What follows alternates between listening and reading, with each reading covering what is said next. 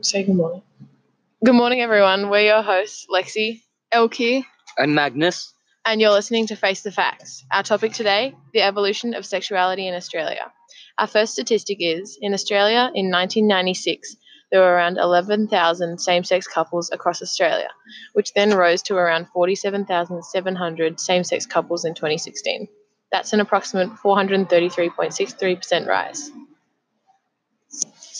Um, I think we can all agree that this statistic is shouting the word social progress.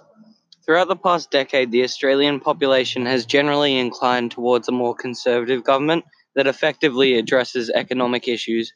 But lately, the pressing concerns around social issues have risen to the forefront, and now Australians are beginning to appoint a more socially considerate government that has recently passed a same sex marriage legislation. I believe this exponential increases in same sex marriage is largely attributed to the legislation recently passed and also indicates that Australia's government is being much more socially progressive. Yeah, I'm personally friends with many people who are part of this community, so this rise doesn't really surprise me given the growth of the community in the past decade, especially since the passing of that legislation um, in December of 2017. Uh, a number that I found impressive was the amount of same sex marriages that took place between the initial passing of the law in December of 2017 and the end of financial year in 2018. It was an astonishing 3,149 same sex couples that got married between those two dates. Um, yeah, and I think the reason the amount of same sex couples have quadrupled in the past 20 years is because people um, in society have become a lot more accepting of um, people in the LGBTQ plus community. And in 2013, 20, 92% of adults in the community believed that society had become more accepting of them in the past 20 years. So that's um, a pretty high number. And that law, of course, has also um, probably helped a lot of people feel more accepted in society. Um, but there are still many people who aren't accepting of people in this LGBTQ community, um, and that's a reason there's uh, people in the LGBTQ plus community are three times more likely to experience depression, which is a very high number, and I mean, 60% of transgender males and 50% of transgender females have had depression, and nine, almost 90% have experienced at least one form of stigma or discrimination. Um, what I think is insinuated through this statistic is the fact that LGBTQ plus people are subjected to severe abuse or even oppression from the general public. It was said last year that non heterosexual discrimination can amount to severe psychological implications such as depression, anxiety, and suicide. Following that, it was stated that non heterosexual people were twice as likely to suffer from sexual, physical, verbal, or emotional abuse. I believe that the likelihood of depression amongst the LGBTQ community is largely attributed to the abuse that they suffer through and simply raises an additional issue around eliminating non heterosexual discrimination. Yeah, I think this this initial fact makes total sense. And although it might not always be the direct cause of depression, it's definitely a key factor. With an issue this big, it's totally able to be the cause of depression because it's people trying to be themselves and being abused because of it.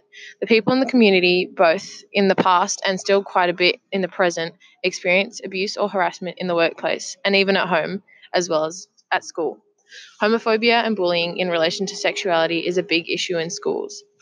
80% of all homophobic bullying occurs in schools alone, which is a sign of how hard school can be if it's not an accepting environment for children.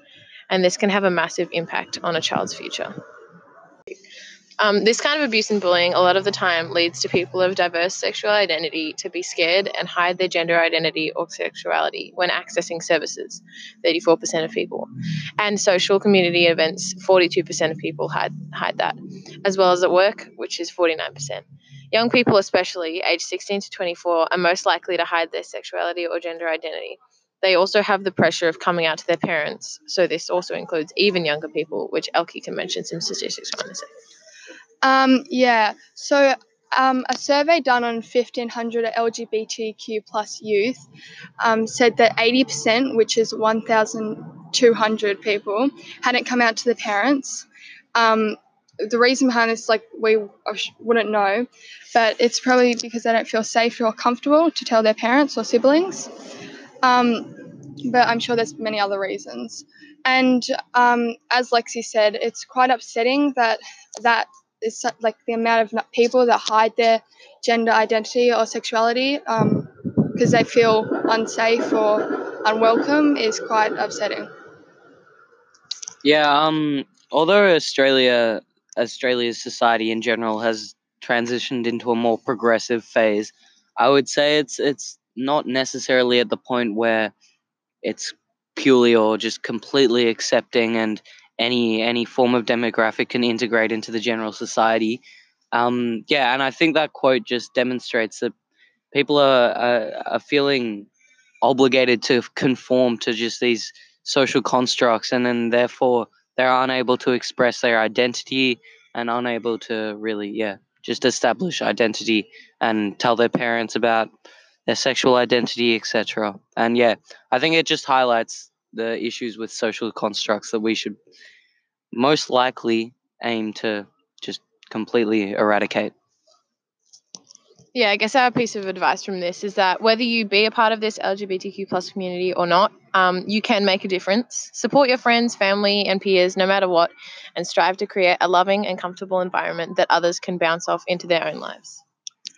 Yeah, thank you for listening to our podcast. We hope you enjoyed and take some knowledge and help spread awareness from this segment.